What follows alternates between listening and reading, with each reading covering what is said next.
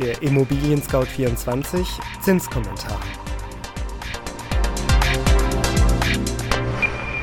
Hallo liebe Hörerinnen und Hörer, mein Name ist Andreas Böhm und ich begrüße Sie herzlich zum Juli-Zinskommentar von Immobilien Scout 24. In diesem Podcast-Format wollen wir Sie über die aktuellen Zinsentwicklungen auf dem Finanzierungsmarkt informieren. Und dafür werfen wir auch immer noch einen Blick hinter die Kulissen. Im Juli steht der Zinskommentar unter der Überschrift Die vertagte Zinswende. Im heißen Sommer schmelzen die Bauzinsen auf neuen Tiefstand. Doch zunächst wie immer das Wichtigste in Kürze.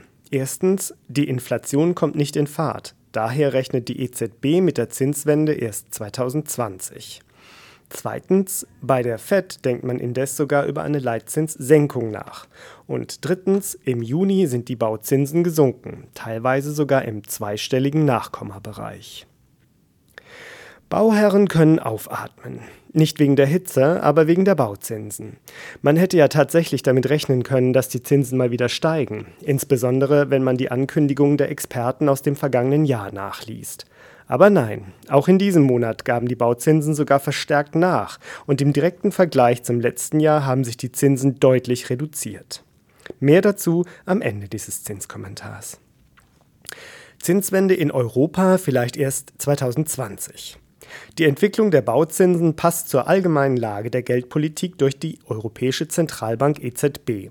Die schon mehrmals angekündigte und auch mehrmals verschobene Anhebung der Leitzinsen und damit auch ein Impuls für die Kreditzinsen ist für 2019 vom Tisch.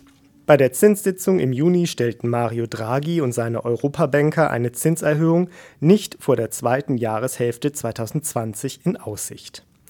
Derweil bleibt es bei Leitzinsen bei 0,0 Prozent und 0,4 Prozent Strafzinsen für alle Banken, die ihr Geld bei der EZB parken. Auch die Idee, Strafzinsen zu staffeln, um die Banken zu entlasten, hat man in Frankfurt verworfen. Früher im Jahr wurden von verschiedenen Seiten Forderungen nach so einer partiellen Entlastung laut. Die EZB kommt erneut vor Gericht. Zu den wichtigsten Maßnahmen der Geldpolitik, die die EZB einsetzt, zählen Senkungen der Leitzinsen und das Aufkaufen von europäischen Staatsanleihen. Das Ziel? Die Wirtschaft mit billigem Geld zu versorgen und die Kerninflation auf das angestrebte Ziel von knapp unter 2% zu treiben. 2015 ging es mit dem Anleihenaufkaufprogramm los. Seit Ende 2018 werden keine neuen Anleihen mehr gekauft. In der gesamten Zeit erwarb die Zentralbank insgesamt Anleihen im Wert von rund 2,6 Billionen Euro. Und mit solchen Summen lässt sich Wirtschaftspolitik machen.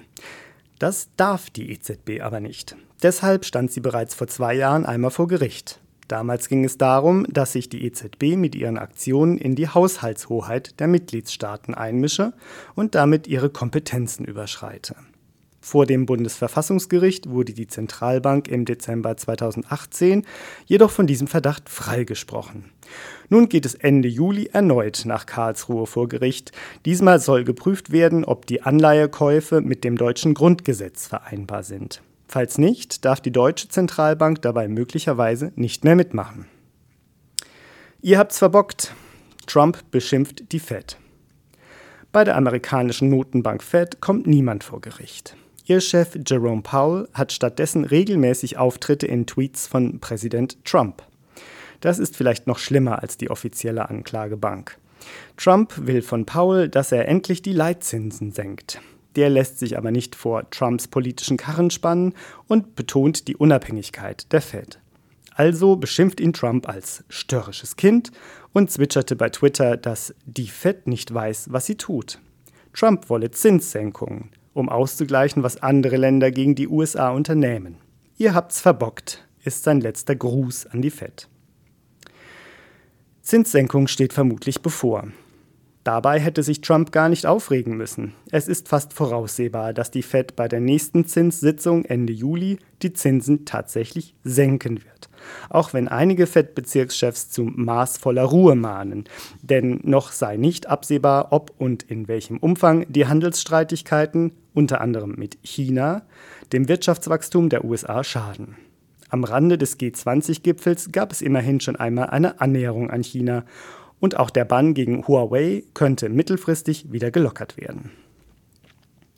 Das Immobilien Scout 24 Zinsbarometer zeigt Tiefststand. Im heißen Sommer schmelzen die Bauzinsen. Auch dieses Jahr ist das wieder so. Schon die kurzfristigen Bauzinsen über fünf Jahre reduzierten sich um 0,11 Prozentpunkte auf jetzt 0,61 Prozent. Auch bei den Krediten über zehn Jahre haben die Zinsen deutlich Federn gelassen. Von 1,04 Prozent im letzten Zinskommentar ging es in diesem Monat runter auf 0,91 Prozent, also satte 0,13 Prozentpunkte. Die höchste Negativentwicklung legten die langfristigen Zinsen hin. Um 0,14 Prozentpunkte sanken sowohl die 15-jährigen Kredite, 1,24 Prozent ist der neue Wert, als auch Kredite mit 20-jähriger Zinsbindung, 1,44 Prozent. Ein kurzer Hinweis: Bei den Zinsen handelt es sich um Durchschnittswerte der bei Immobilien Scout 24 gelisteten Baufinanzierer zum angegebenen Stichtag. Für die Kalkulation wurden folgende Modelldaten verwendet. Angestellter, Darlehenssumme 200.000 Euro, Beleihungsauslauf 80 Prozent, Tilgungsrate 3 Prozent. Und damit sind wir am Ende des Immobilien Scout 24 Zinskommentars für Juli 2019. Haben Sie Fragen an uns, Lob, Anregungen oder Kritik? Dann freuen wir uns über eine E-Mail unter podcast@scout24.com. Wenn Ihnen unser Podcast gefällt, hinterlassen Sie uns eine Bewertung und abonnieren Sie uns bei iTunes, Spotify oder wo immer Sie Ihre Podcasts gerne hören.